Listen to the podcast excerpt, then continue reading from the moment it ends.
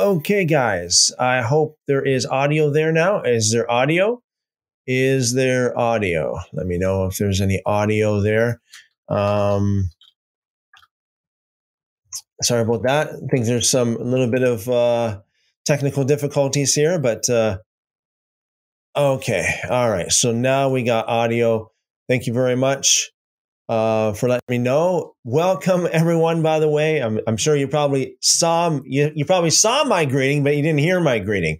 So yes, welcome everyone, and uh, I apologize for that little technical glitch there. Uh, but yes, now we have audio. Um, Yes. So tonight we're going to be getting into some of the some of the Levitical uh, uh, passages from Leviticus, some of the, the laws regarding childbirth, regarding uh, homes with mildew, and and regarding um, uh, other kind of uh, like skin diseases, these kind of things. We're going to get into all these kind of laws. It's going to be very very interesting. Um, so lo- looking forward to tonight. So, what I'm going to be doing here is just in a few more minutes, uh, Lord willing, I will be um, let me see here. I will be also streaming live on a podcast as well. So, so I'm trying to get that. Yeah. All right. Yeah. So, hope you're all having an awesome, awesome evening. 1 John 2.26 on YouTube says, Shalom, shalom, great to see you. Psalm 94 says, hello and shalom to all. Hello, shalom, welcome. Vinny says, shalom, everyone. Shalom, Vinny. Second first says, shalom.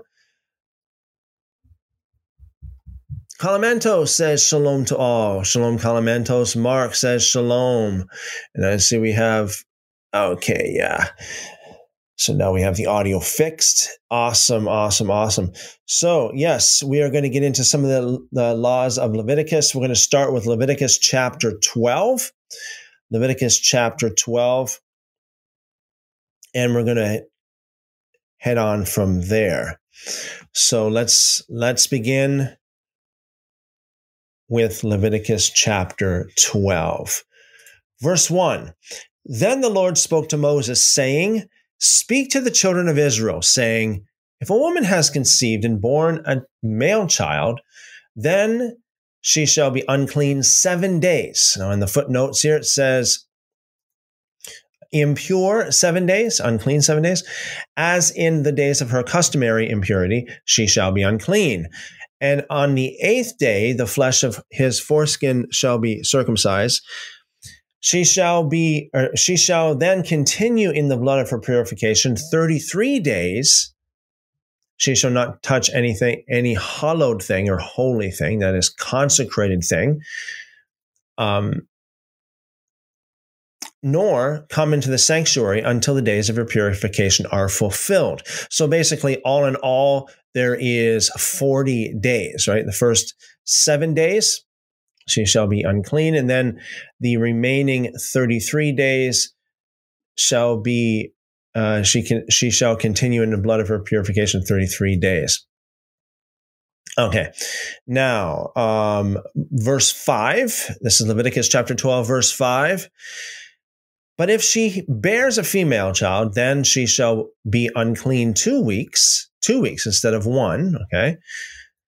14 days instead of seven, as, as in her customary impurity. And she shall continue in the blood of her purification 66 days.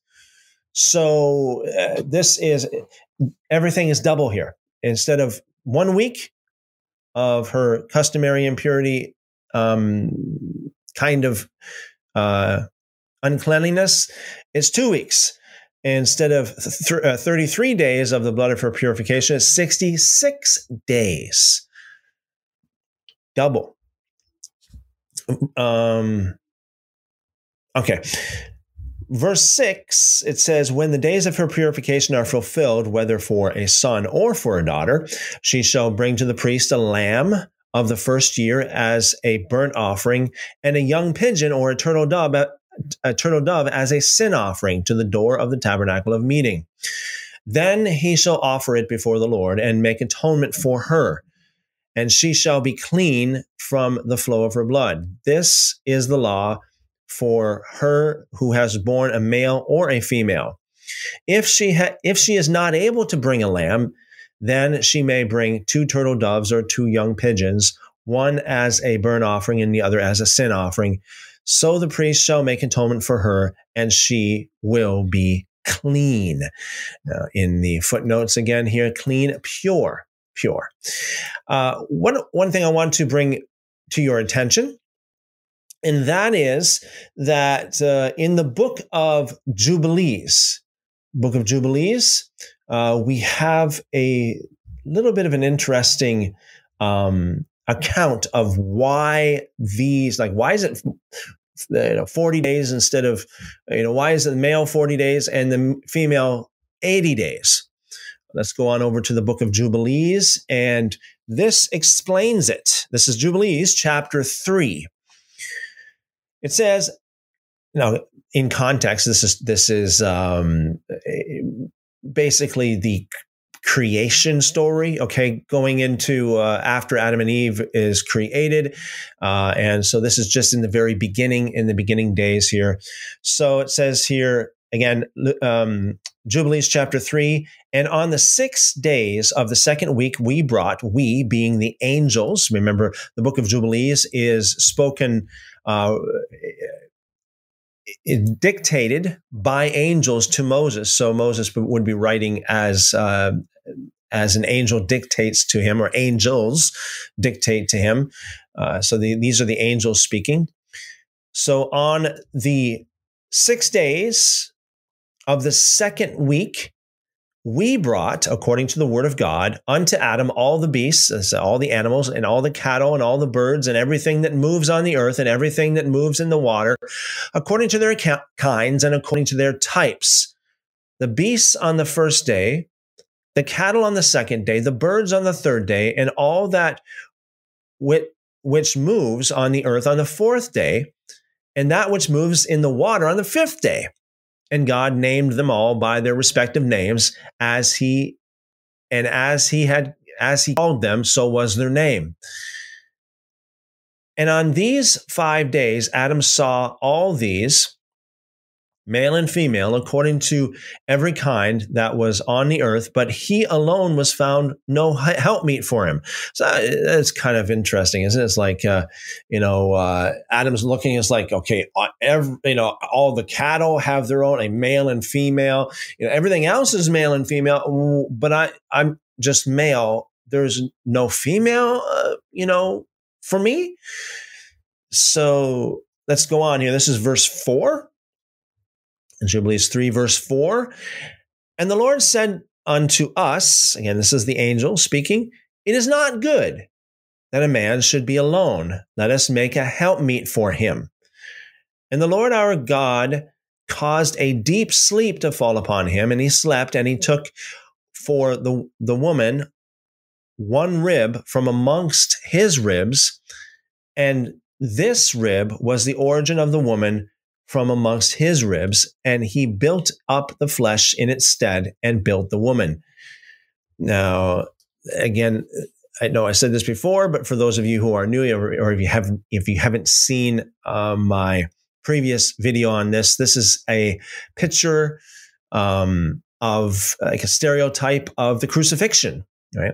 Because as the Lord God caused a deep sleep to fall upon Adam, so the Lord God, the Father, caused a deep sleep to fall upon Yeshua, Jesus, uh, in on the cross. Okay, because you know that death is speaking of uh, many times in Scripture as sleep. And it says, as he slept, uh, he took one of the uh, he took one of the ribs, one of his ribs, uh, according to this, um, to make a woman out of that for Adam.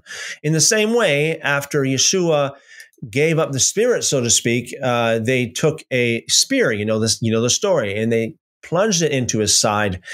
Pretty much, I can imagine, basically in the same, right through the ribs, right, plunging it really should try to get it through the heart to make sure that he is dead.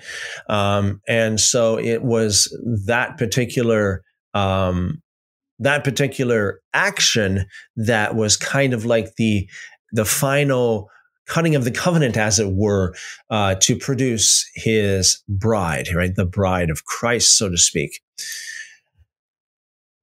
Moving on here in Jubilees chapter three, this is again moving on. This is, um, we're on verse six, in the middle of verse six.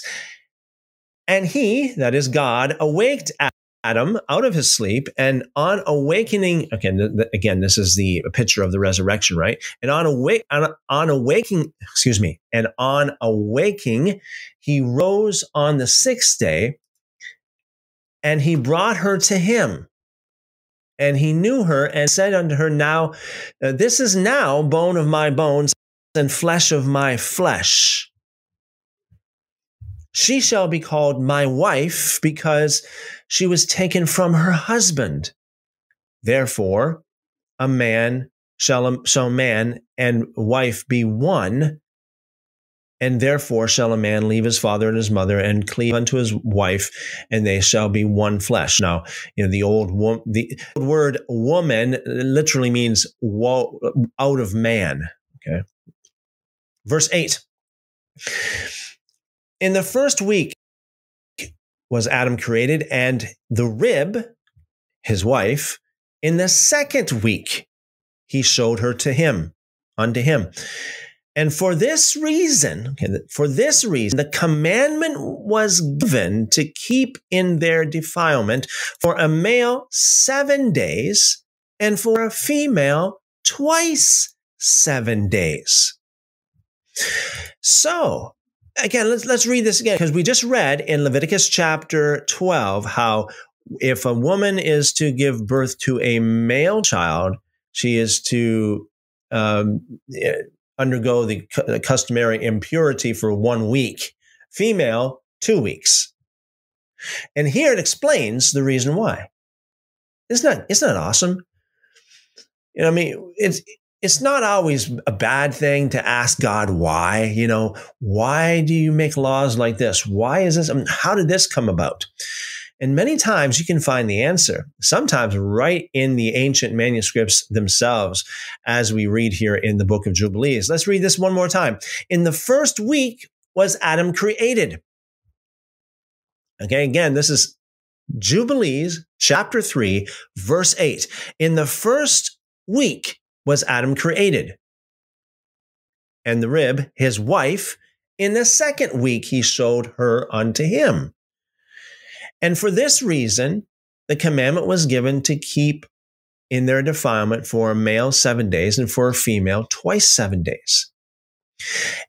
Verse 9, and after Adam had completed 40 days in the land where he had been created, we, speaking of the angels, brought him into the Garden of Eden to till and keep it. But his wife they brought in on the 80th day. And after this, she entered into the Garden of Eden. And for this reason, the commandment is give is written on the heavenly tablets. Now, it's very interesting that it that it specifies here heavenly tablet tablets, because you know we know that Moses in in Leviticus chapter twelve he wrote it on earthly, maybe parchment at that time. Uh, but again, you know, the, the Torah as Moses wrote it is not new. It's not new at all. It is eternal. It is forever settled in heaven. It is the word of God that is forever settled in heaven. Amen. Like Psalm 119, verse 89. It's the word of God that's forever settled in heaven. It's always there.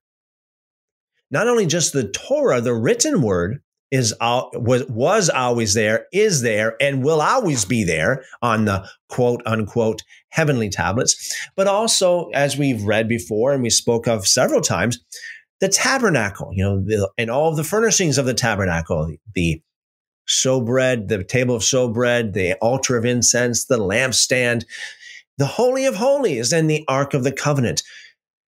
There is all of those items in heaven Now, I'm not talking about the items that Moses made or Bezalel made, you know, in, in back in Moses' day. I'm talking about the eternal furnishings of heaven that Moses basically just made a replica of. In the same way, when he wrote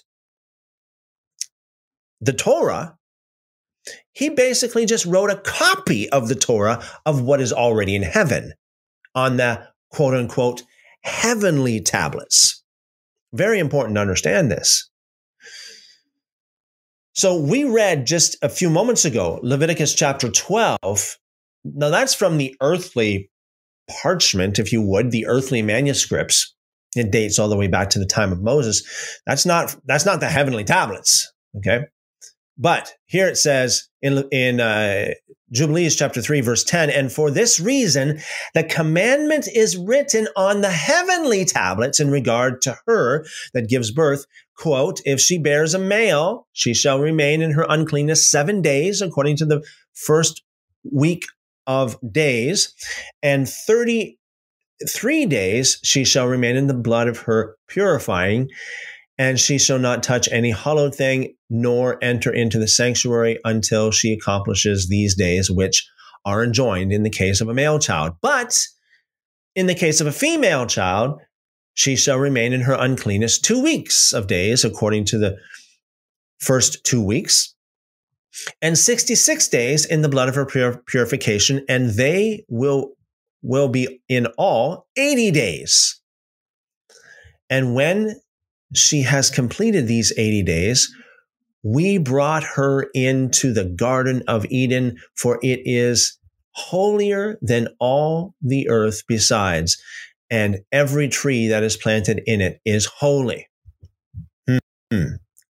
That is so interesting. Even the plants are sanctified, even the plants are holy.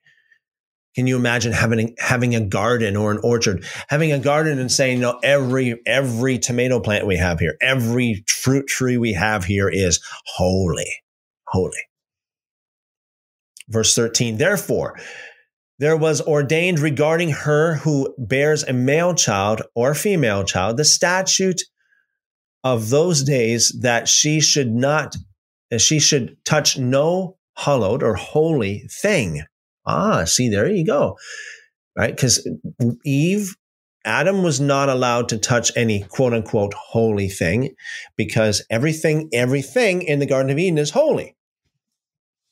So therefore, excuse me, that's, that's the reason why he was kept outside of the garden for seven days after his creation. He wasn't brought into the garden until after seven days. He wasn't created in the Garden of Eden. In the same way, Eve was not created in the Garden of Eden. She was brought in after, well, I mean, not seven days, after two weeks, but it was 40 days here. It says in 80 days. So this explains a lot of, of things that you don't read of in the in the book of Genesis. And that's the reason why they were not allowed to go into the, the garden uh, until their quote unquote purification or until a certain amount of time has elapsed because the, everything in the Garden of Eden was holy and the Torah had to be fulfilled. And yet again, I, I wish we would have kept a tally on how many times, how many pieces of evidence that we have that proves that the Torah is absolutely eternal. There is no beginning, there is no end of it. So, in order for the Torah to be fulfilled, God saw it fit to keep Adam out of the garden until he was ready to come in. Same for Eve. He, she was kept out of the garden. Then she was brought in later when she would when it when she was fit to to touch any holy thing. And that's the reason why we have those commandments in Leviticus chapter 12 verse 14 of Jubilees chapter 3. This is the law and testimony which was written down for Israel in order that they should observe it all the days. All the days. All the days. Isn't that beautiful? Isn't that beautiful? So you wonder why God makes all these. Like we, we spoke on, um, was it Friday night? We spoke about God's dietary laws and why he why he commanded us to not eat certain things. You know, it's okay for us to eat many a lot of things. But there are certain things that he commanded us not to eat. And it's not just because of health reasons. You know, a lot of people would say, you know, even myself, I have said that, you know, that I've been much healthier after, you know, following the Levitical diet, the Torah diet. And that's true. But I think it's got a lot more depth to it than just a health, just on that one dimension. I think there's a spiritual dimension as well behind it. And we read about that uh, in the Didache and also in the book of Barnabas. In the same way, when it comes to this, there's a spiritual dimension behind every one of these laws. God didn't just make laws for no reason. And some of these laws, I know people read it and they're like, oh, no, uh, that doesn't sound good. Well, you know what? It doesn't sound good to our culture, our godless culture today. But hey, I mean, we've got to trust God. We've got to we've got to believe God. We've got to trust God. Let's continue with Leviticus chapter 13. Leviticus chapter 13, the law concerning leprosy. Leviticus chapter 13, verse 1. And the Lord spoke to Moses and Aaron, saying, When a man has on the skin of his body a swelling, a scab, or a bright spot, and it becomes on the on the skin of his body like a leprous sore. Leprous sore. This is Hebrew sarah, sarat, sarat, disfiguring skin diseases, including leprosy. Okay, um, and this is uh, the same the same definition as in verse twenty or two and verse um, forty six, or verses two to forty six, and um, chapter 14 also verses 2 to 32 okay so i think it's very very important to understand that in according to the hebrew word for this sarat or sarat okay this is not exclusive this does not mean exclusively leprosy Okay. I know in many English translations, it does say leprosy or leprous sore, but that's not, and I've heard this many, many times uh, from Jewish rabbi. Actually, uh, he commonly would say this. Okay. It says leprosy or, you know, this kind of saying, sarat.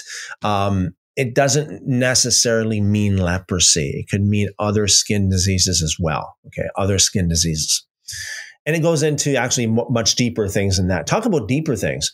Um, there is the theory as well that that skin diseases, according to the the Torah, can I say can have a spiritual link to sins of the of the tongue, so to speak. Uh, what you say, people who say things like uh, gossip or slander. Um, and you look at Miriam in Numbers chapter 12 when she spoke against Moses and she was struck with a skin disease. Okay. So there, there is that extra dimension in there as well. When it comes to skin diseases, and I just say it can, according to the Torah, be linked to sins of the tongue, something that you speak that you should not have spoke.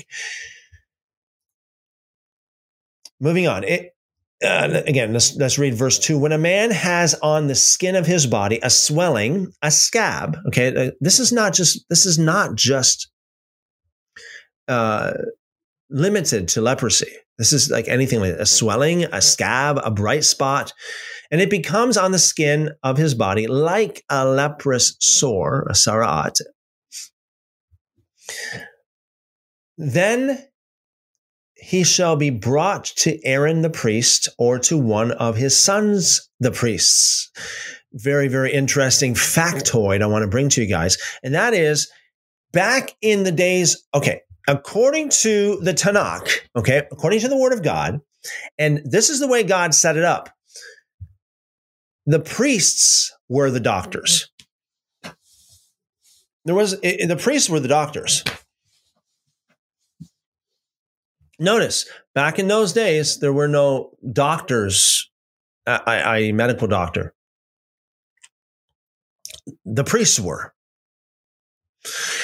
And I think it's so uh, what's the word? It's it's just so unfortunate that today in much of the world, m- doctors and priests are so far apart. You know, the pr- the medical practice is so far removed from the word of God, if you know what I mean. Yeah. So back in those days, it wasn't. The priests were the doctors. Verse 3 the priest shall examine the sore on the skin of the body, and if the hair on the sore has turned white, and the sore appears to be deeper than the skin of his body, it is a leprous sore. Again, this is this is doesn't necessarily mean leprosy here. Okay, this is a sara'at. Then the priest shall examine him again. It's just like a doctor, and pronounce him unclean. Okay, Again, unclean, defiled, defiled. But if the bright spot is white on the skin of his body and does not appear to be deeper than the skin, and its hair has not turned white, then the priest shall isolate the one who has a sore seven days. Isolate is like quarantine. By the way, the whole idea of quarantine is based upon the word of God. Verse 5 And the priest shall examine him on the seventh day. It's always good to wait a week, no less than a week. It's always good to wait a week. And indeed, if the sore appears to be as it was, and the sore has not spread on the skin, then the priest shall isolate him another seven days. So if there's no, no change, take another week. Verse 6 Then the priest shall examine him again on the seventh day. So actually, this would be the 14th day, actually, the seventh, the next week, the next seventh day. And indeed, the sore, if the sore has faded, in, in other words, if it's getting better and, and the sore has not spread on the skin, then the priest shall pronounce him clean. So even though it's not 100% healed, the priest shall pronounce him clean. It is only a scab, and he shall wash his clothes and be clean.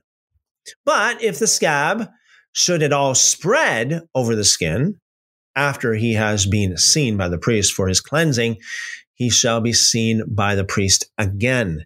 And if the priest sees that the scab has indeed spread on the skin, then the priest shall pronounce him unclean. It is a leprosy, right? This would be a an active, an active infection or disease.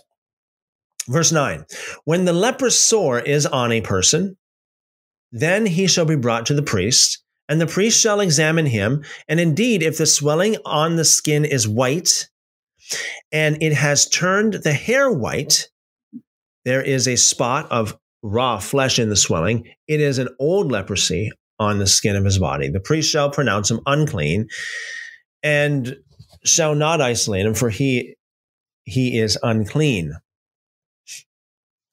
If the leprosy, if leprosy breaks out all over his skin, and the and the leprosy covers all of the skin of the one who has the sore from his head to his foot, wherever the priest looks, then the priest shall consider, and indeed the leprosy has covered all his body. He shall pronounce him clean who has the sore. It, it has all turned white. He is clean. But when the raw, when raw, raw flesh appears on him, he shall be unclean. And the priest shall examine the raw flesh and pronounce him to be unclean for the raw flesh is unclean. It is leprosy. Or if a if the raw flesh changes or, and turn, turns white again, he shall come to the priest. And the priest shall examine him. And, and indeed, if the sore has turned white, then the priest shall pronounce him clean who has the sore. He is clean. If the body, if, if the body develops a boil in the skin and it is healed, and in the place of the boil there comes a white swelling or a bright spot, reddish white, then it shall be shown to the priest. And if, when the priest sees it, it indeed appears deeper than the skin, and its hair has turned white, the priest shall pronounce him unclean. It is a leprous sore which has broken out of the boil. But if the priest examines it, and indeed there are no white hairs in it, and it is not deeper than the skin, but has faded, then the priest shall isolate him seven days. And if he and if it is, excuse me, and if it should at all spread over the skin, then the priest shall pronounce him unclean. It is a leprous sore. But if the bright spot stays in one place and has not spread, it is a scar. It is the scar of the boil, and the priest shall pronounce him clean. Or if the body receives a burn on, on its skin by fire, and the, re- the raw flesh of the burn becomes a bright spot, reddish white or white, then the priest shall examine it. And indeed, if the hair of the bright spot has turned white and it appears deeper than the skin, it is a leprosy broken out in the burn. Therefore, the priest shall pronounce him unclean. It is a leprous sore. But if the priest examines it, and indeed there are no white hairs in the bright spot, and it is not deeper than the skin, but has faded, then the priest shall isolate him seven days. And the priest shall examine him on the seventh day. If it has at all spread over the skin, then the priest shall pronounce him unclean. It is a leprous sore. But if the bright spot stays in one place and has not spread on the skin, but has faded, it is a swelling from the burn. The priest shall pronounce him clean, for it is it is the scar from the burn. If the man, if a man or a woman has a sore on the on the head or the beard, then the priest shall examine the sore, and indeed, if it appears deeper than the skin, and there is in it a thin yellow hair, then the priest shall pronounce him unclean. It is a scaly leprosy of the head or beard. But if the priest examines the scaly sore, and indeed it does not appear deeper than the skin, there is no black hair in it, then the priest shall isolate the one who has the scale seven days. And on the seventh day, the priest shall examine the sore. And indeed, if the scale has not spread and there is no yellow hair in it, and the scale does not appear deeper than the skin, he shall shave himself. But this, but the scale he shall not shave. And the priest shall isolate the one who has the scale another seven days. On the seventh day, the priest shall examine the scale, and indeed, if the scale has not spread uh, over the skin and does not appear deeper than the skin, then the, then the priest shall pronounce him clean. He shall wash his clothes and be clean. But if the scale should at all spread over the skin after his cleansing, then the priest shall examine him. And indeed, the scale has spread over the skin. The priest need not seek for yellow hair. He is unclean. But if the scale appears to be at a standstill and there is black hair growing up in it, and the scale has healed, he is clean, and the priest shall pronounce him clean. If a man or a woman has bright spots on the skin of the, bo- of the body, specifically bright or white bright spots, then the priest shall look, and indeed if the bright spots on the skin of the body are dull white, it is a white spot that grows on the skin, for uh, he is clean. As for the man whose hair has fallen from his head, he is bald, but he is clean. He whose hair has fallen from his forehead, he is bald on the forehead, but he is clean. And if there is on bald head or bald forehead, a, red, a reddish white sore. It is leprosy breaking out on his bald head or his bald forehead. Then the priest shall examine it. And indeed, if the swelling of the sore is reddish white on his bald head or on his bald forehead, as the appearance of leprosy on the skin of the body, he is a leprous man. He is unclean. the priest shall surely pronounce him unclean. His sore is on his head. Now the leper on whom the sore is, his clothes shall be torn, and his hair, his head bare, and he shall cover his mustache and cry, Unclean, unclean. He shall be unclean all the days he has the sore, he shall be unclean. He is unclean, and he shall dwell alone. His dwelling shall be outside the camp.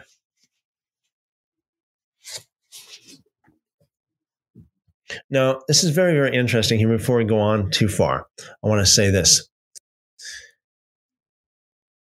Other other Bible translations cover the lower part of your face. Okay.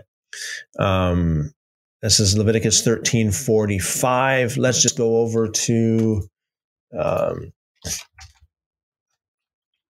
to this. I want to just draw your attention to this here for a second.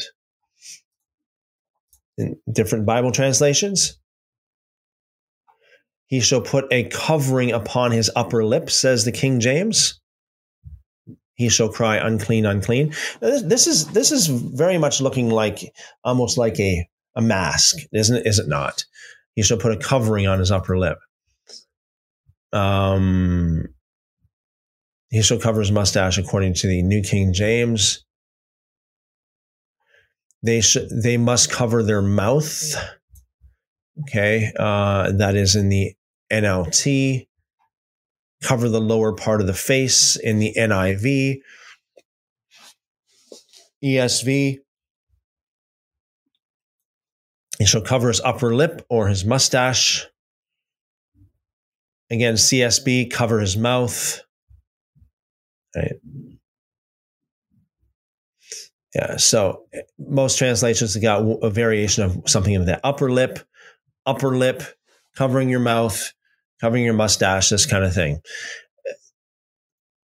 It is. It does kind of bear the resemblance of of of of a mask.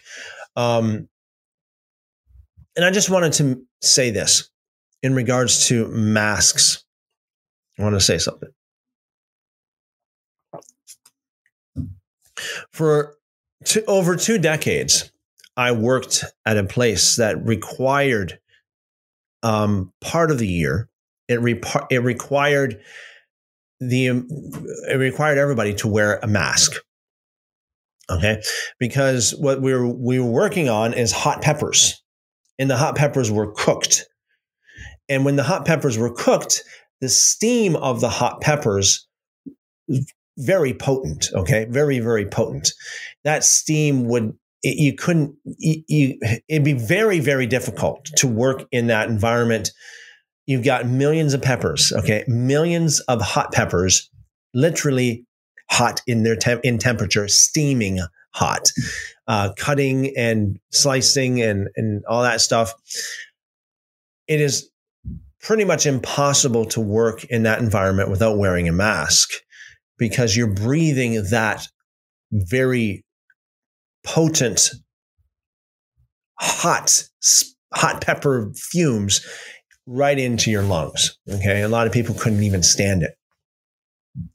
So i have a little bit of experience having over two decades experience of behind i have a little bit of experience with when it comes to masks. Now these little level three masks or whatever you call it, these little masks that you, they, you see so much anymore, they put behind the ears and stuff like that, that would be absolutely useless. That would be absolutely useless in that environment. Even N95 masks, I'm telling you, didn't work that well. It was better, better, but it didn't work that well. What we had to wear if you really wanted to be free, if you really wanted to ensure that you're not breathing these hot pepper fumes, uh, actually, it was just it was just steam. Actually, steam that that that carried the capsicum, you know, element of the hot, hot pepper in it. What you had to wear is this. Okay, you had to wear this.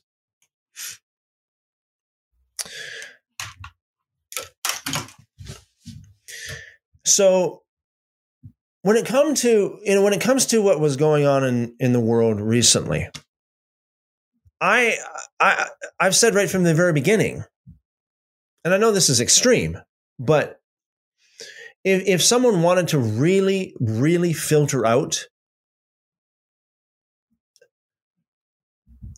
vapor moisture um, water particles in the air that would carry viruses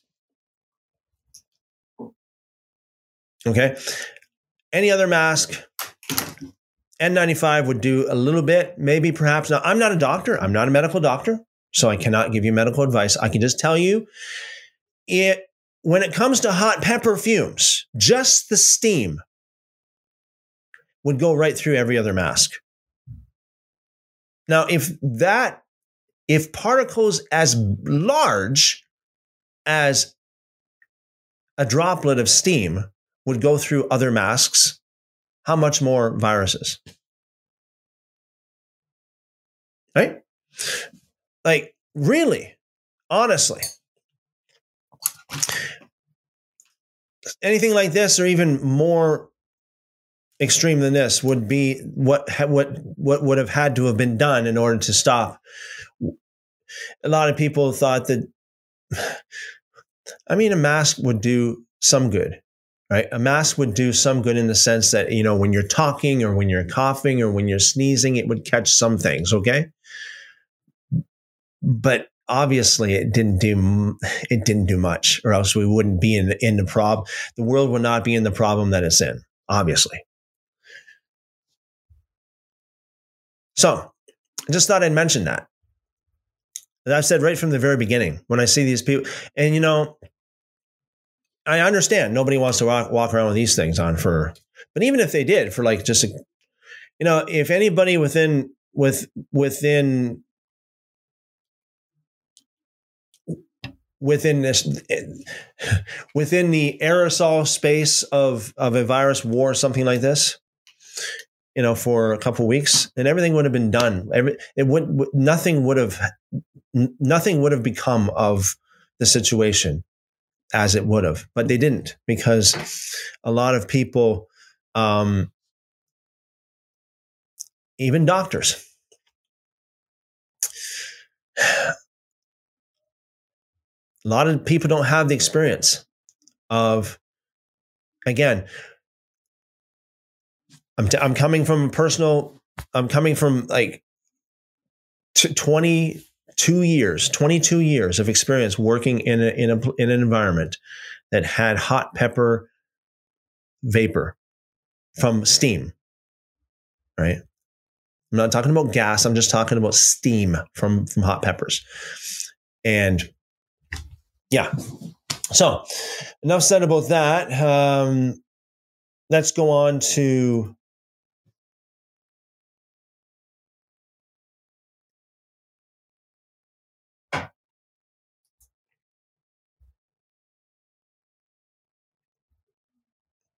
So this is Leviticus chapter 13, verse 45. Now the leper on, on whom the sore is, his clothes shall be torn and his head bare. He shall cover his mustache, or again, his, cover his mouth, and cry, Unclean, unclean, he shall be unclean all the days. Uh, he has the sore, he shall be unclean. He, has, he is unclean, and he shall dwell alone. His dwelling shall be outside the camp. The law concerning leprous garments.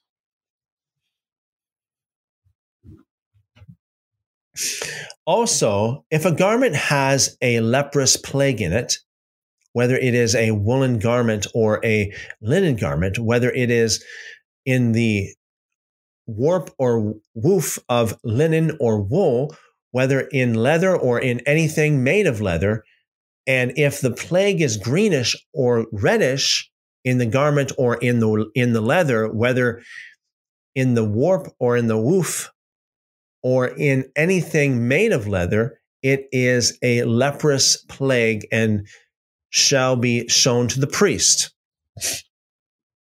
The priest shall examine the plague and, and isolate that which has the plague seven days. Let me just stop here for a second. let me just stop here for a second. And I said this before, you know, you see this in the Torah, you see this in the scriptures, that the priest himself was the doctor. It's like the priest himself.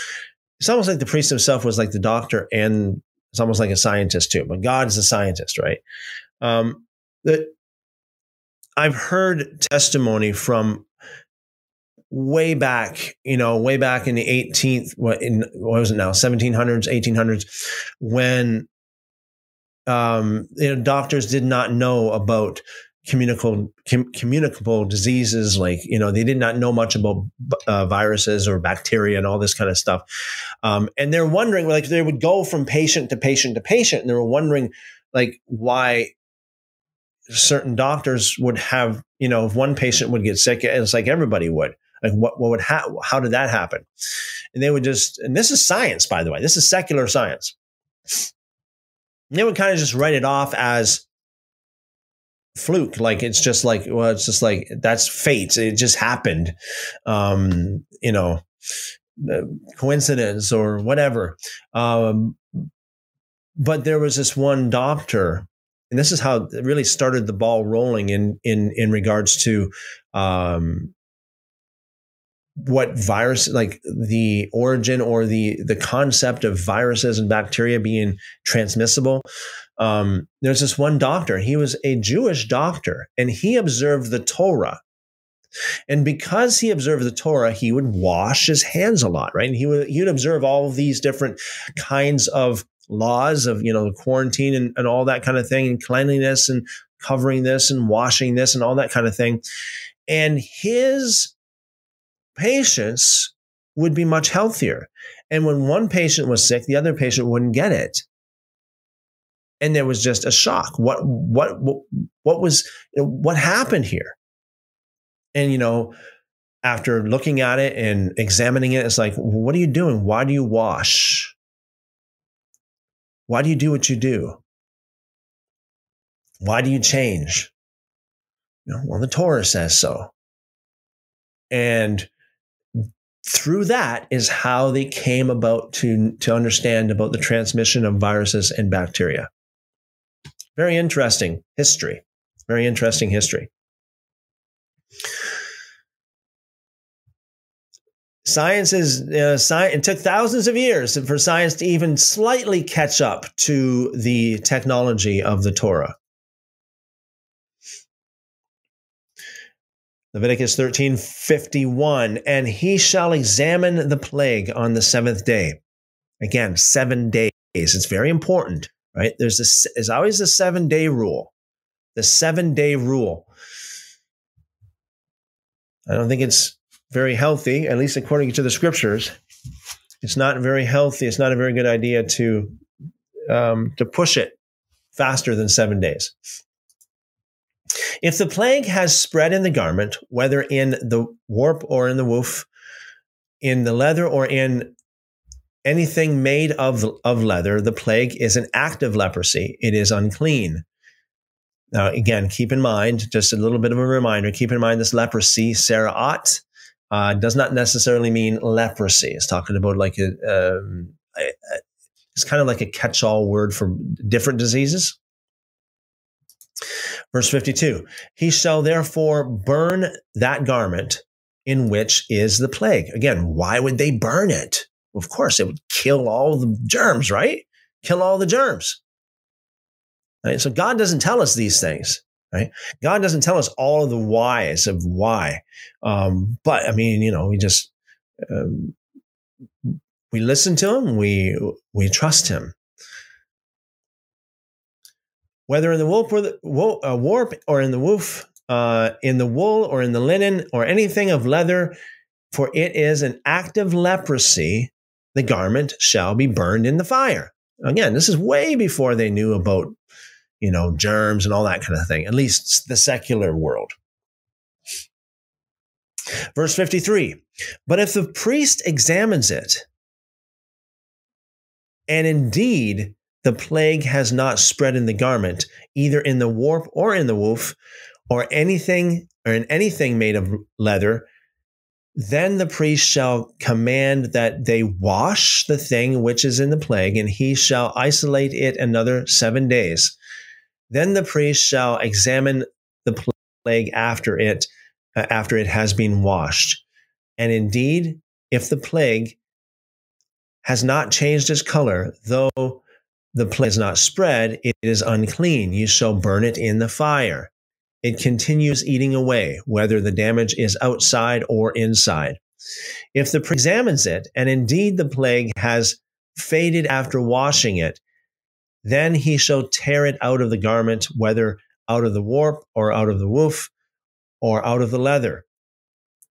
But if it appears again in the garment, either in the warp or in the woof or in anything made of leather, it is a spreading plague. You shall burn it with fire. That, it, that, in, that in which is the plague. And if you wash the garment, either the warp or woof, or whatever is made of leather, if the plague has disappeared from it, then it shall be washed a second time. So a lot of washings here. And it shall be clean. So we read a lot about this. We got lots of washing, washing uh, with this. Um, watching all kinds of different things. Let me just see some of the comments here. Clutch is talking about different, talking about the mass. That's so true. Uh, over there on YouTube, we have one, uh, 1 John 2.26. When you wore that respirator, did you have a beard? Uh, not so much as I do now. Um, Jeff Short on Facebook says, Where is the washing of hands in the Torah? Was it only for priests? And after touch and after touch the unclean things. Um, yeah, like you, you, if you look up the word wash, if you go to something like Blue Letter Bible and type, you know, wash with a aster, asterisk in after it, it's a wild card. It would it will show you everywhere that says wash or washing or washed, um, anything like that, and you'll see like right from right from the very beginning, like even after doing the uh, everything, uh, the the sacrifices, even though they're not even, you know, they're clean animals and they're they're healthy animals. They still had a wash basin. They're always washing their hands there in the um, uh, in the temple. And you, we we read so much about washing here, lots of washing. The whole idea of um, a mikvah um, is washing. Uh, there's a lot of a lot of different things in, in the scriptures, in the um, Torah and the Tanakh about washing. Uh, and that's ba- the whole idea of the mikvah as well, is where we get uh, the Christian idea from baptism, um, which is a symbol symbol of washing. And yes, well, mainly uh, not only for the priests, um, as we read here, uh, when someone has been, uh, uh, if they have uh, recovered from their illness, they're supposed to wash as well. Um, and as we read here, even the garments are to be washed. And um, but yeah, the priests, especially because they they were the ones that were the doctors of the day. Very good question, Jeff. Thank you. Vinny says, yeah, those respirators work so well for spray painting. And when using heavy solvents, it filters amazingly well. Yeah, absolutely. Yeah. Yeah, very good. Okay, so let's uh, continue here. Um, so the last verse we read here is if you wash the garment uh, either in a warp, warp or woof or whatever is made of leather, if the plague has disappeared from it, then it shall be washed a second time and it, and it shall be clean.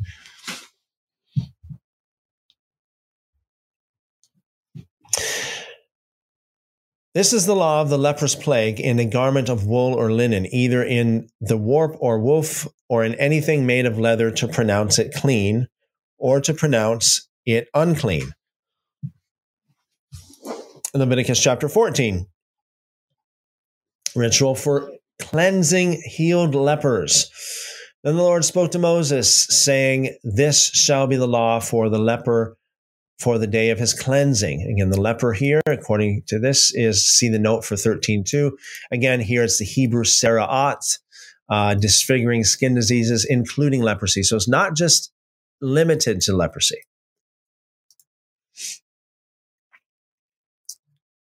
Uh, he shall be brought to the priest, and the priest shall go out of the camp and the priest shall examine him. And indeed, if the leprosy is healed in the leper, then the priest shall command to take for him uh, who is to be cleansed two living and uh, two living and clean birds, cedar wood, scarlet, and hyssop.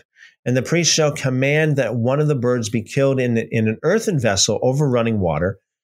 As for the living bird, he shall take it, the cedar wood, and the scarlet, and the hyssop, and dip them and the living bird in the blood of the in blood of the bird that was killed over the running water, and he shall sprinkle it seven times on him who is to be cleansed from the leprosy, it, uh, and shall pronounce him clean, and shall let the living bird loose in an op- in the open field.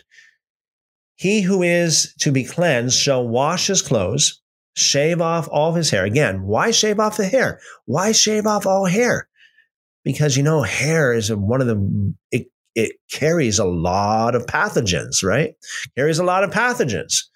I remember when this whole thing first broke out and you know in the beginning of 2020 there you got people in China shaving their hair. And of course these people are not even Torah observant, but they they know the concept. And the concept is here thousands of years ago, right? It was here thousands of years ago. Shave off all your hair, wash himself with water that he may be clean. After that, he shall come into the camp and shall stay outside his tent seven days.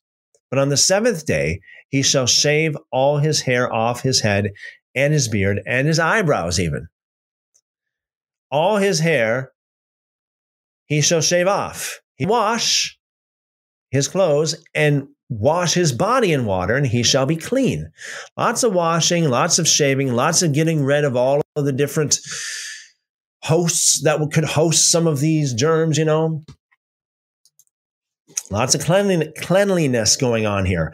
Again, this uh, Leviticus chapter 14, verse 10. And like, again, let me just say too as well, and I have to say this for some of the, as a disclaimer, okay? So, you know, we talk about a lot of things here. I'm not a medical doctor. You know, you want medical advice, you go to your medical doctor. So, but uh, we have some uh, advice from, we have some of God's from the uh, from the Word of God, right? And so that's that's amazing. As I said, history, even medical history, tells us that a lot of these doctors that have learned a lot of these things have learned it and is from the Torah. The whole the whole idea of quarantine and washing and all this stuff is from the Torah is from the Torah thousands of years ago. Who knew? God knew. Leviticus chapter 14, verse 10. And on the eighth day he shall take two male lambs without blemish, one ewe lamb of the first year without blemish, three tenths of an ephah of fine flour mixed with oil as a grain offering, and one of oil. Then the priest shall uh, the priest who makes him clean shall present the man who is to be made clean and those things before the Lord at the door of the tabernacle of meeting. Isn't that awesome? I mean, the tabernacle was like the it was the, it was the center of the community. I mean, literally, spiritually, physically, geographically, it was everybody was encamped around the the tabernacle. It was the spiritual center, and it was the medical center as well. It was everything. It was like every, everything you need. Just go to the tabernacle, right? Just go to the tabernacle for everything you need, and it was right there. It's amazing. Verse twelve. And the priest shall take one male lamb and offer it as a trespass offering, and the log of oil, and wave them as a wave offering before the Lord. Then he shall kill the lamb in the place where he kills the sin offering and the burnt offering in a holy place. For as the sin offering is the priest's, so is the trespass offering. It is most holy.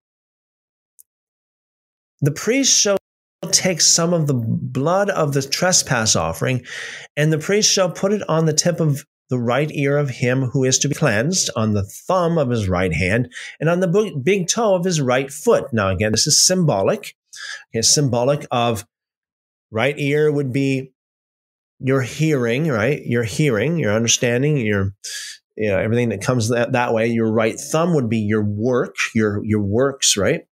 And your right toe big toe of your right foot, that would that would be symbolic of your walk.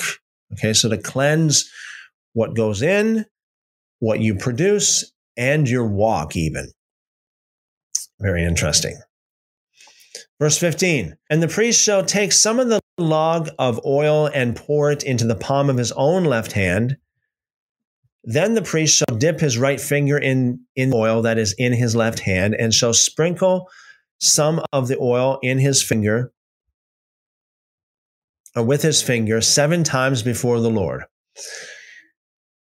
And of this and of the rest of it of the oil in his hand, the priest shall put some of the tip of of the right excuse me, the priest shall put some on the tip of the right ear of him who is to be cleansed, on the on the thumb of his right hand, and on the big toe of his right foot, on the on the blood of the trespass offering. The rest of the oil that is in the priest's hand he shall put on the head of him who is to be cleansed. So the priest shall make atonement for him before the Lord. Atonement, covering, covering, literally covering here in the footnotes. Verse 19. Then the priest shall offer the sin offering and make atonement for him who is to be cleansed from his uncleanness. Afterward, he shall kill the burnt offering. And the priest shall offer the burnt offering and the grain offering on the altar. So the priest shall make atonement for him, and he shall be clean. But if the poor, but, but if he is poor and cannot afford it, then he shall take one male lamb as a trespass offering to be waved to make atonement for him, one ephah, one tenth, excuse me, of an ephah of fine flour mixed with oil as a grain offering, a log of oil, and two turtle doves and two young pigs as he is able to afford. Now again, notice, notice, notice the law, notice the, the heart of God here. Okay. God is not strictly saying you got to do this. Doesn't matter how much you, whether you can afford it or not. No, do what you can, basically. That's that's really the bottom line when it comes to the Torah. We read about this before in Leviticus chapter five, right? If you can't afford a lamb, and that's the whole idea about sacrifice, right? When you when you're to bring a sacrifice, a sacrificial, like an, an animal to sacrifice, it was a sacrifice. It was a sacrifice in more ways than one. It was it was a it was a it was a financial sacrifice. You had to buy it to buy an animal like that wasn't cheap wasn't cheap. So if you can't afford a lamb, as it says in Leviticus 5, then, you know, a couple birds, buy a couple birds. Birds are not that expensive, as even Yeshua said, right? Jesus said, you know, these birds sell for what is it, a penny, couple pennies? You know, so that's not very expensive. But he said, even if you can't afford a, uh, the birds, then just bring flour, right? Something, right? But it, it's got to be a sacrifice. But you see how God, He made provision for people who can't afford certain things, right? Just bring, you know, such as he is able to afford, as it says here in verse 22. One shall be a sin offering and the other a burnt offering. He shall bring them to the priests on the eighth day for his cleansing to the door of the tabernacle of meeting before the Lord. The priest shall take the lamb of the trespass offering and the log of oil, and the priest shall wave them as a wave offering before the Lord.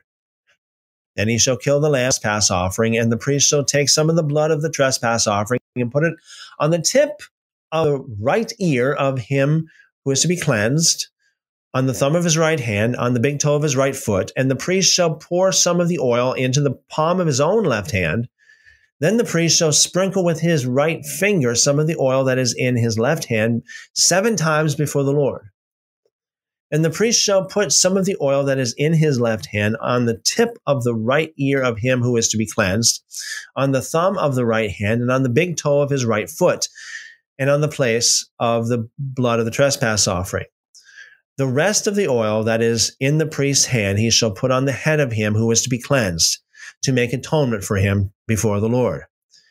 And he shall offer one of the turtle doves or young pigeons, such as he can afford such as he is able to afford, the one as a sin offering and the other as a burnt offering with the grain offering. So the priest shall make atonement for him who is to be cleansed before the Lord. This is the law for one who had a leprous sore, who cannot afford the usual cleansing The Lord spoke to Moses and Aaron, saying, when you come, when you have come into the land of Canaan, which which I give you as a possession, and I put the leprous plague in a house in the land of your possession, and he owned and he who owns the house comes and tells the priest, saying, It seems to me there is some plague in the house.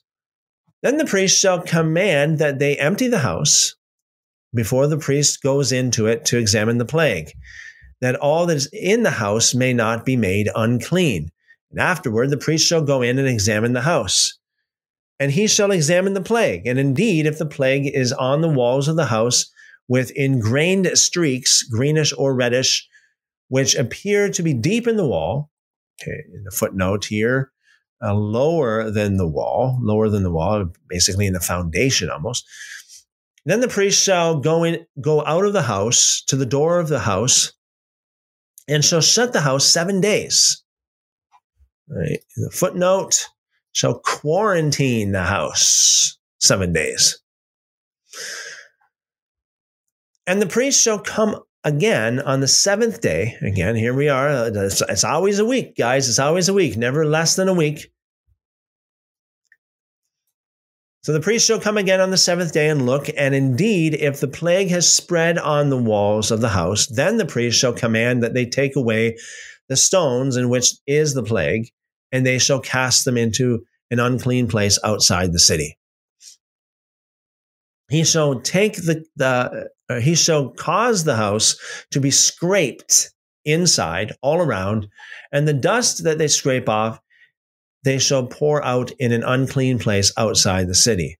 Then they shall take other stones and put them in the place of those stones, and they sh- and he shall take other mortar and plaster the house. Now, if the plague comes back and breaks out in the house after he has taken away the stones, after he has scraped the house, and after plastered, then the priest shall come and look. And indeed, if the plague has it is an act of leprosy in the house, it is unclean.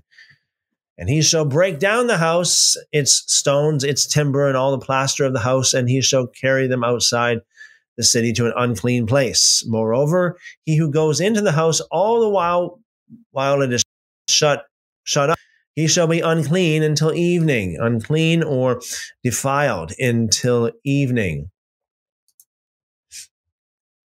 And he who lies down in the house shall wash his clothes, and he who eats in the house shall wash his clothes.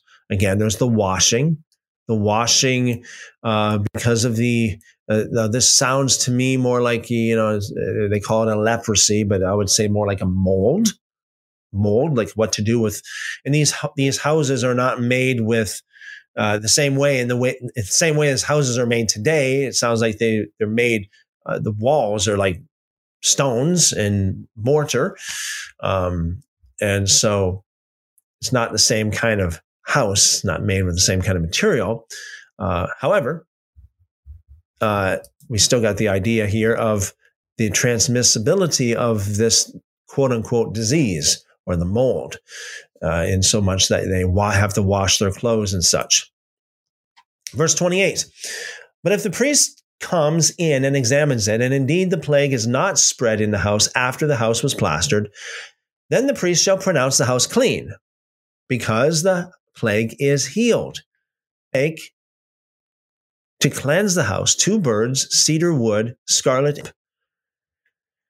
Then he shall kill one of the birds in an earthen vessel over running water, and he shall take the cedar wood, the, hys- the hyssop, the scarlet, and the living bird, and dip them in the blood of the slain bird, and in the and in the running water, and sprinkle the house seven times.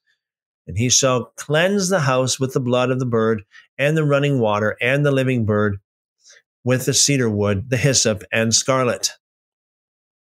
Then he shall let the living bird loose outside the city in an open field to make atonement for the house, and it shall be clean.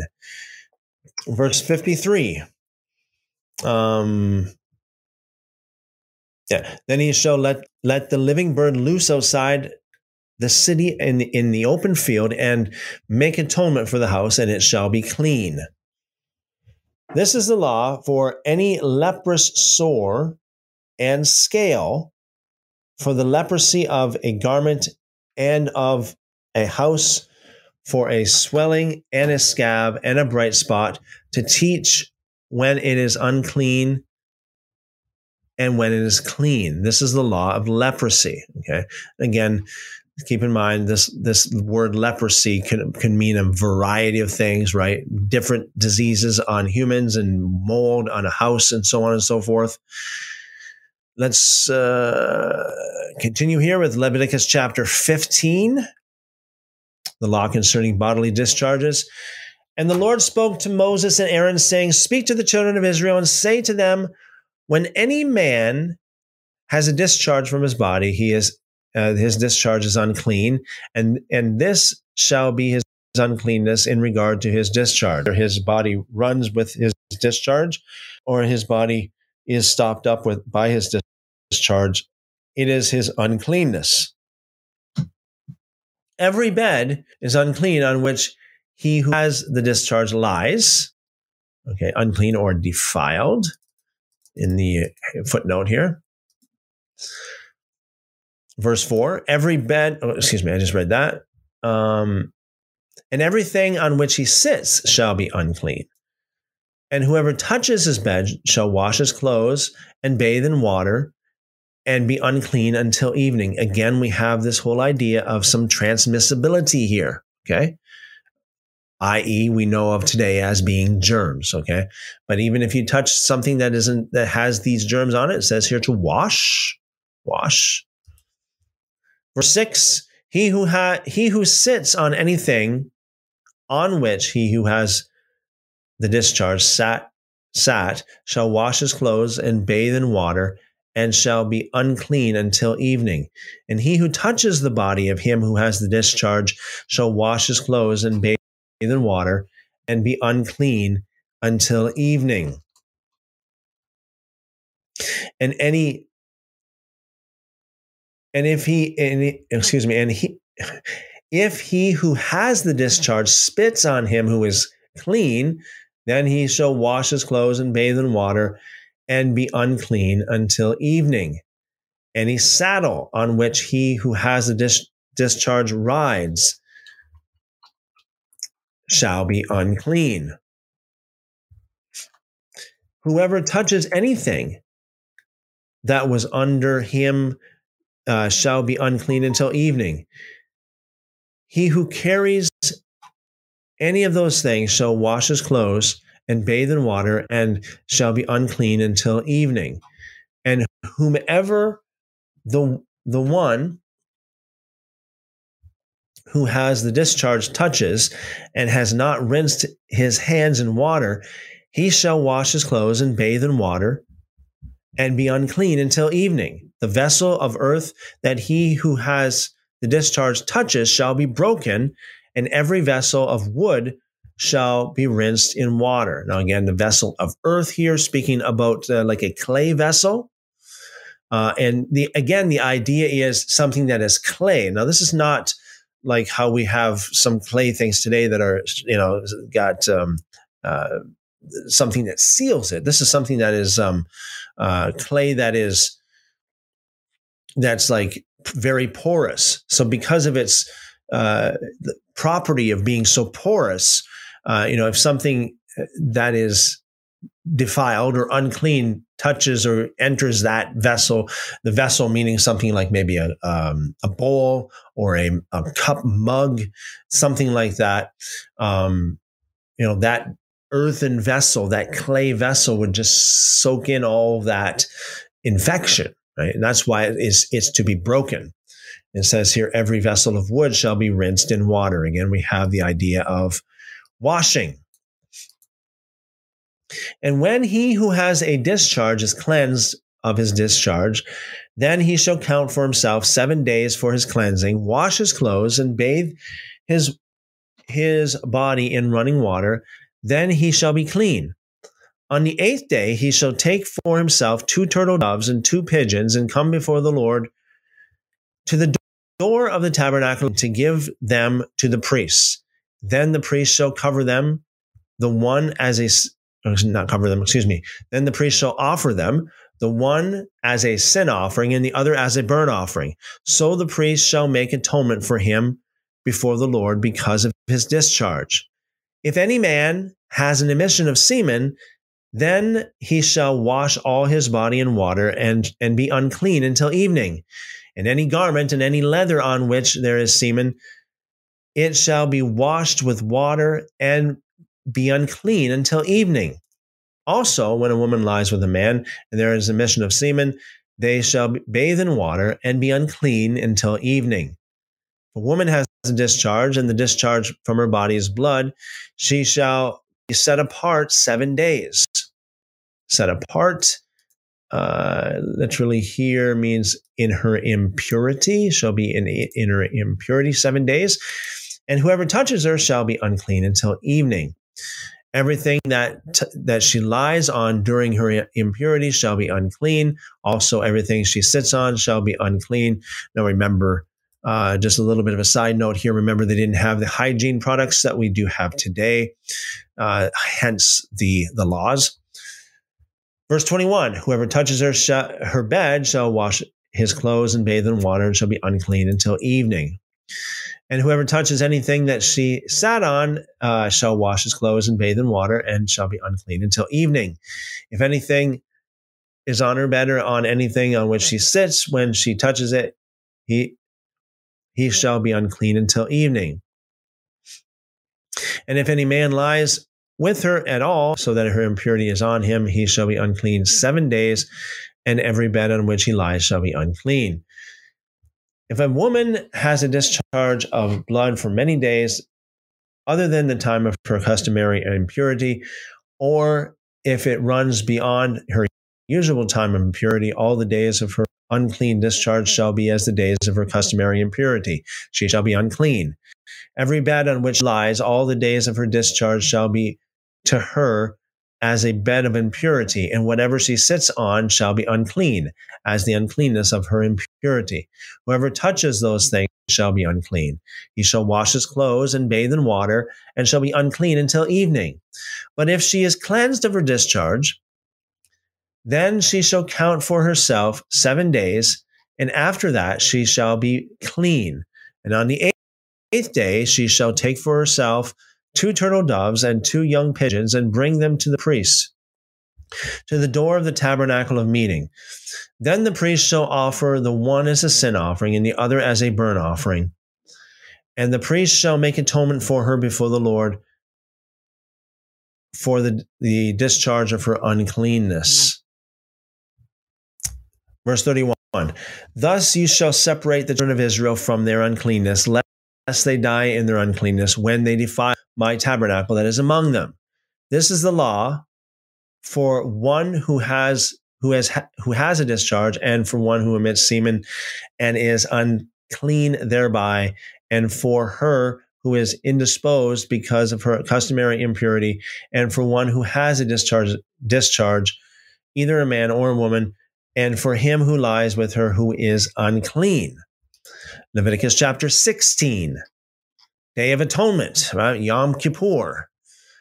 Now the Lord spoke to Moses after the death of the two sons of Aaron when they offered pro- profane fire before the Lord and died. Remember how we, we studied that there uh, several days ago? And the Lord said to Moses, Tell Aaron your brother not to come and just at just any time into the holy place inside the veil before the mercy seat which is on the ark, lest he die, for I will appear in the cloud above the mercy seat. Thus Aaron shall come into the place with, with the blood of a young bull as a sin offering and of a ram as a burnt offering.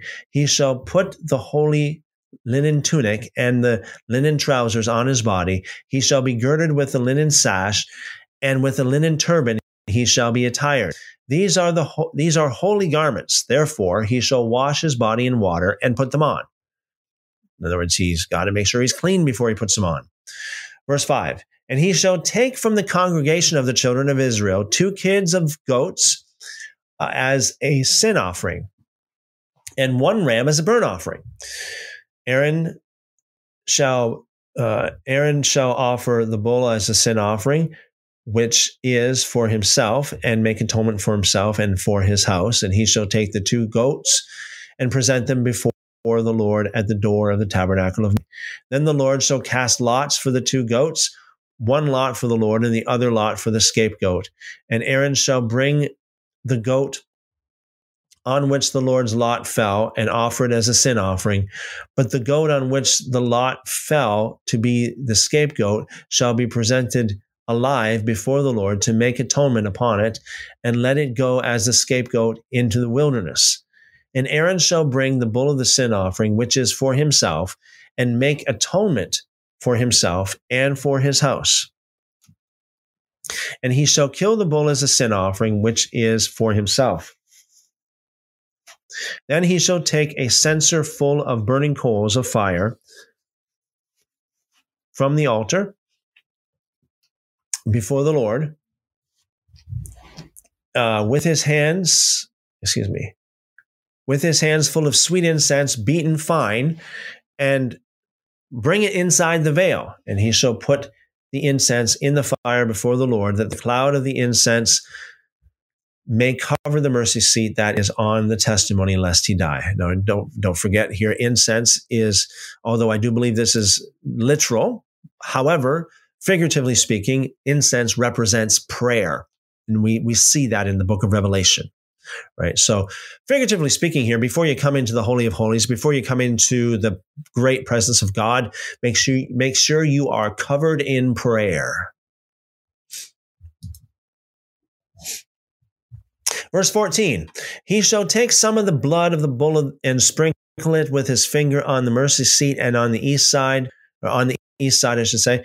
And before the mercy seat, he shall sprinkle some of the blood with his finger seven times. And he shall kill the goat of the sin offering, which is for the people, blood inside the veil. Do with that blood as he did with the blood of the bull, and sprinkle it on the mercy seat and before the mercy seat. So he shall shall make atonement for the holy place. Interesting, right? That you have to make atonement for the holy place. This is not talking about making atonement for the people right there, but the, the place itself, because of the uncleanness of the children of Israel, because of their transgressions for all their sins. And so he shall do for the tabernacle of meeting, which remains among them in the midst of their uncleanness.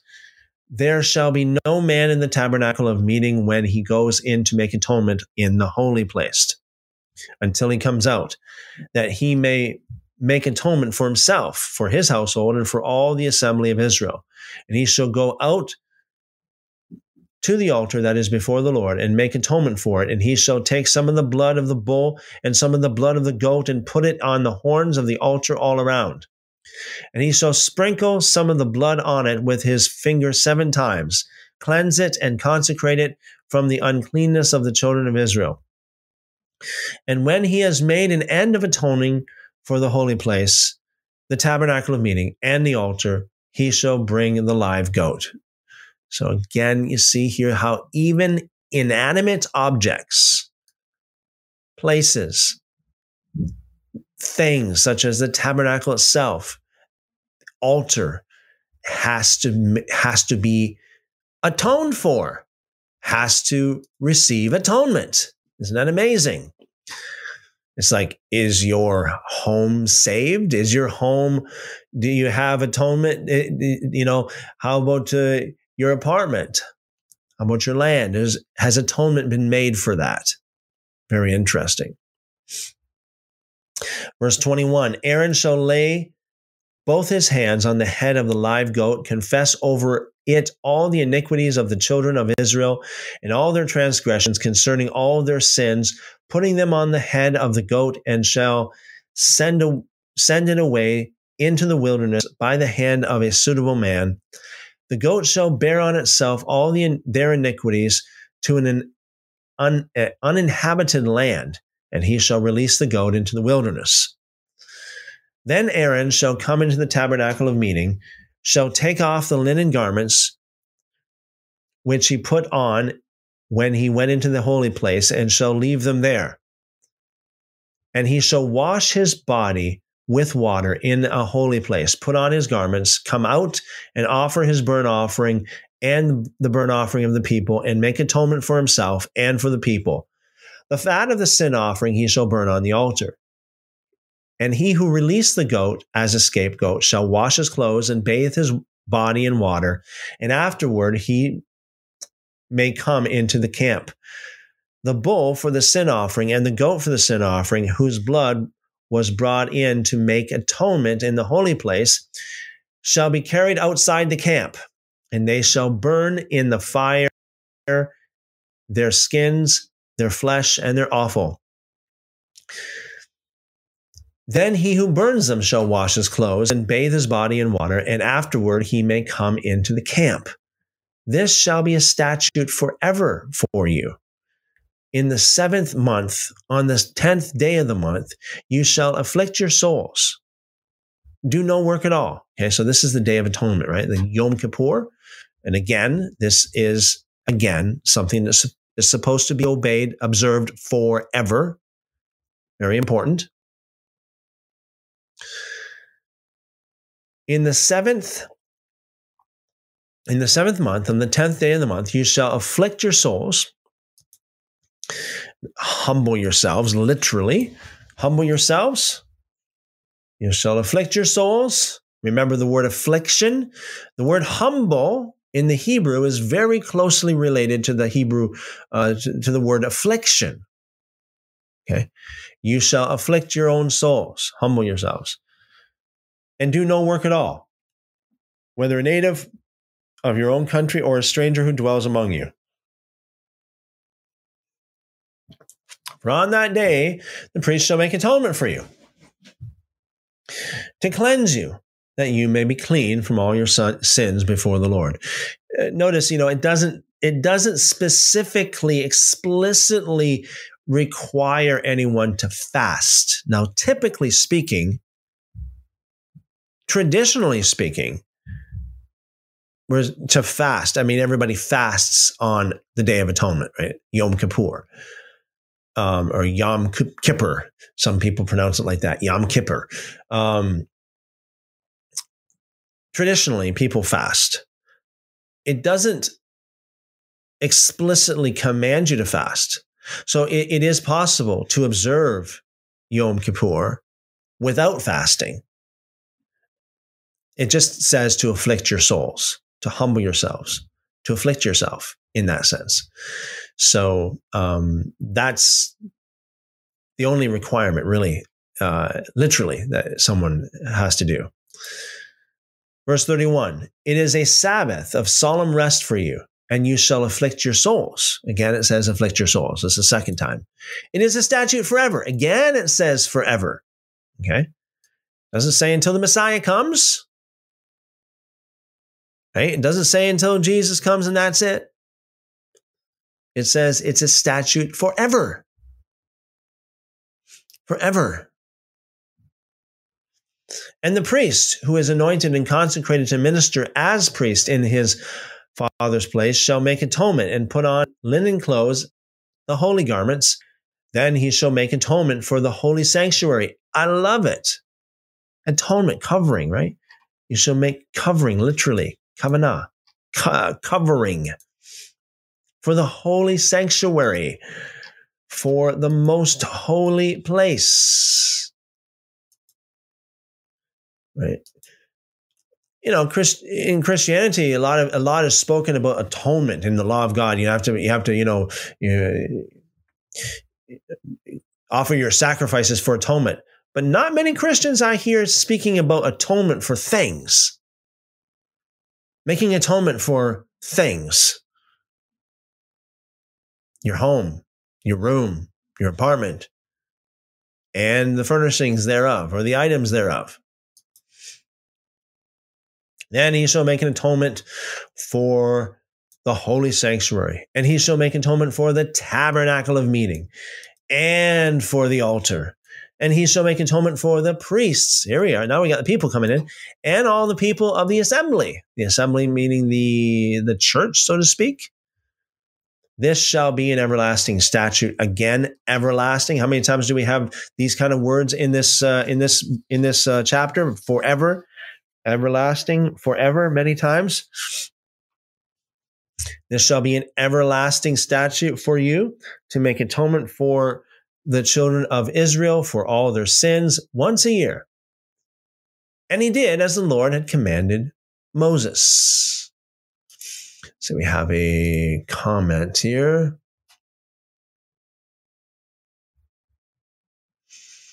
Deidre says, uh, Would you explain the offering process? I've heard it explained as, as a meal the priests the priests have, and the burnt offerings is Yah's part of the meal.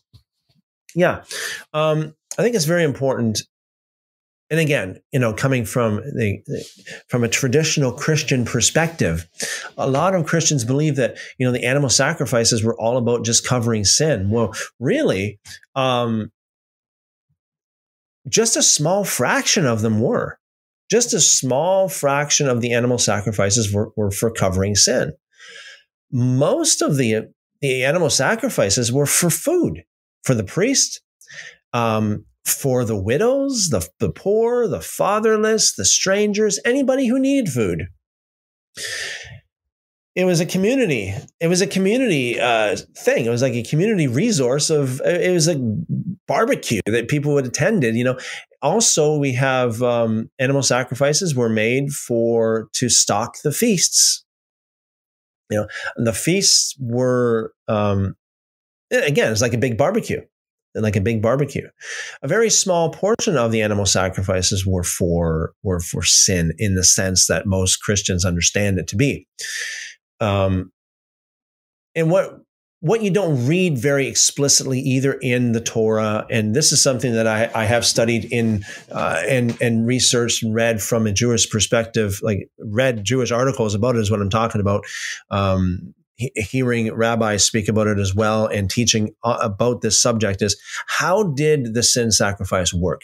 What was it like? How did it work? Um, because you see, like it, just reading this at face value, you would think that you know it's almost like you know you come, you bring your your your sacrifice, and you're covered. But that's not the case. It's not the case, and we know that because of the fact that there are so many so many times all the way through the scriptures when God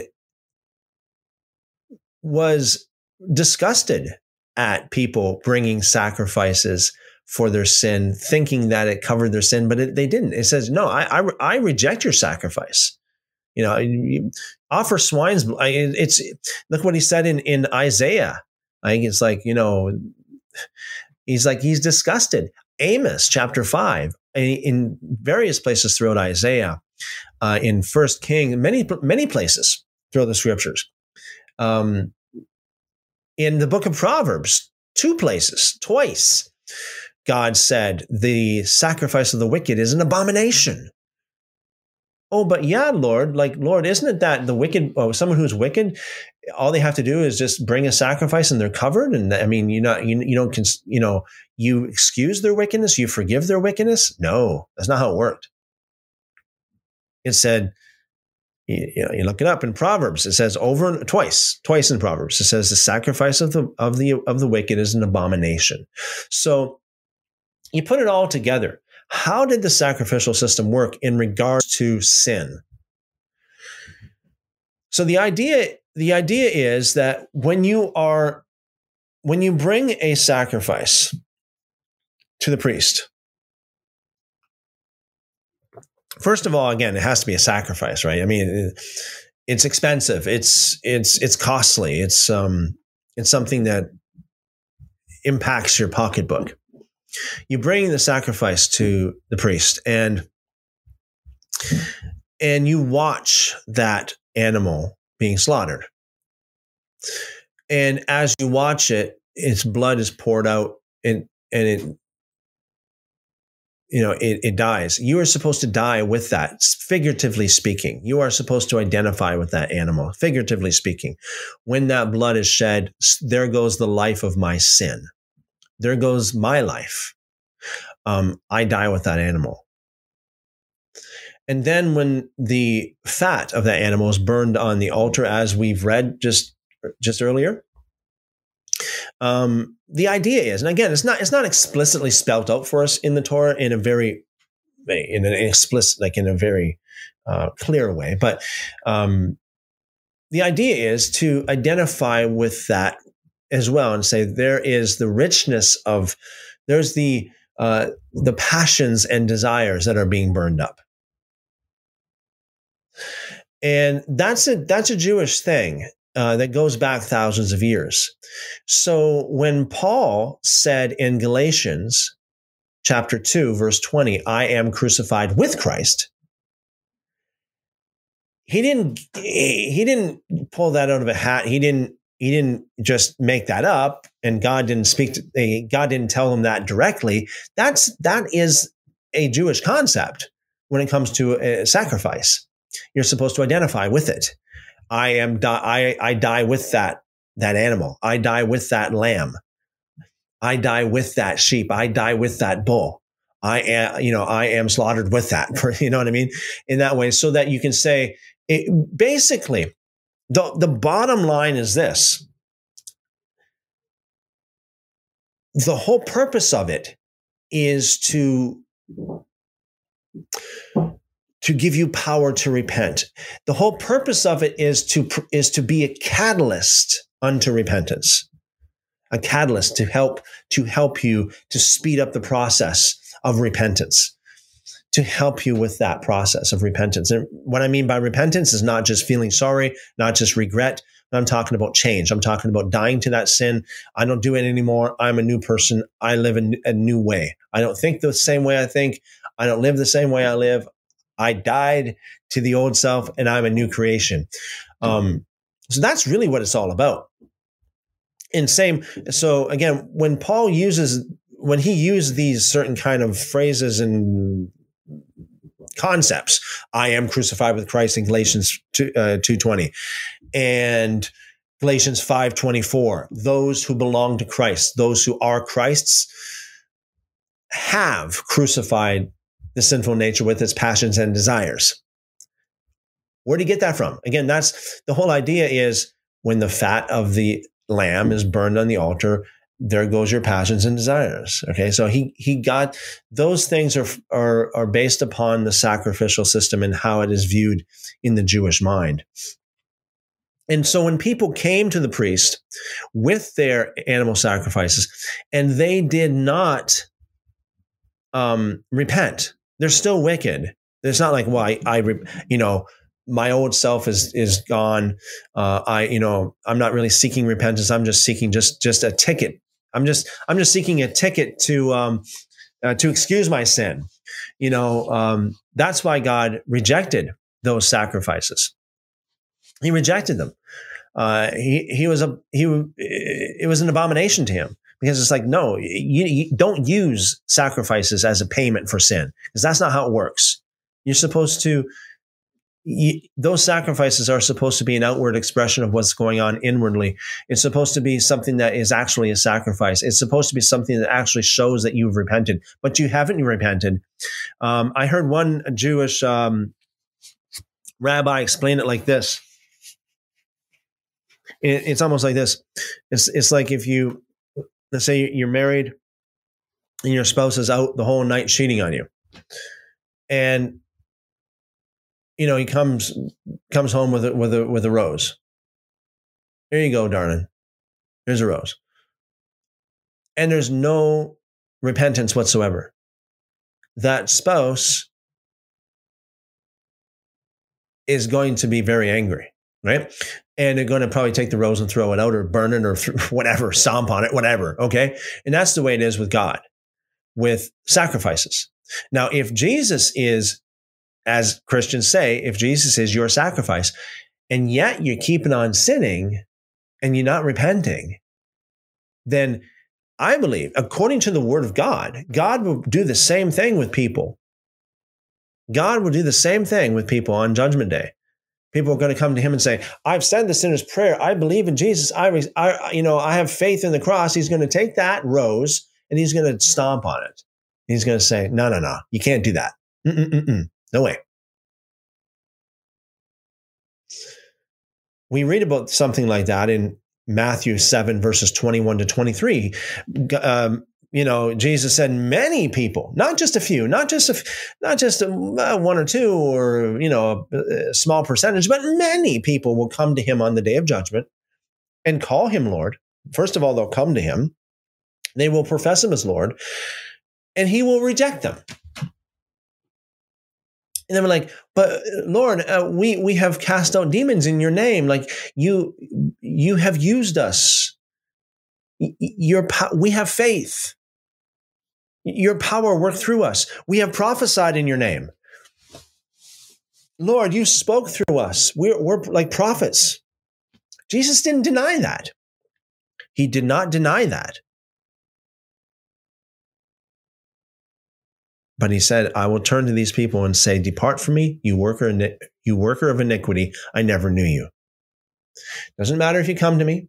Doesn't matter if you call me Lord. Doesn't matter how much faith you have. You are a worker of iniquity, meaning that you live against the law of God. You violate the law of God. He's going to say, See ya. Um, so yeah, that's that's in a in a nutshell. That's that's really how it worked. Um, a lot of Christians don't know the depth of it. They don't they they don't really know the depth of of uh, of the stuff they claim to teach, right? Or the stuff they do teach and they claim to know, but they don't know. And so tomorrow we will be talking about the blood sacrifice, Leviticus chapter 17. Very, very interesting. We're going to talk, we're going to tie that into uh, Hebrews chapter 9. Hebrews chapter 9 is a very famous portion of of the New Testament that is used, you know, without the shedding of blood, there is no forgiveness of sins. Mm. There's a big thing in there that a lot of Christians miss. A lot of them.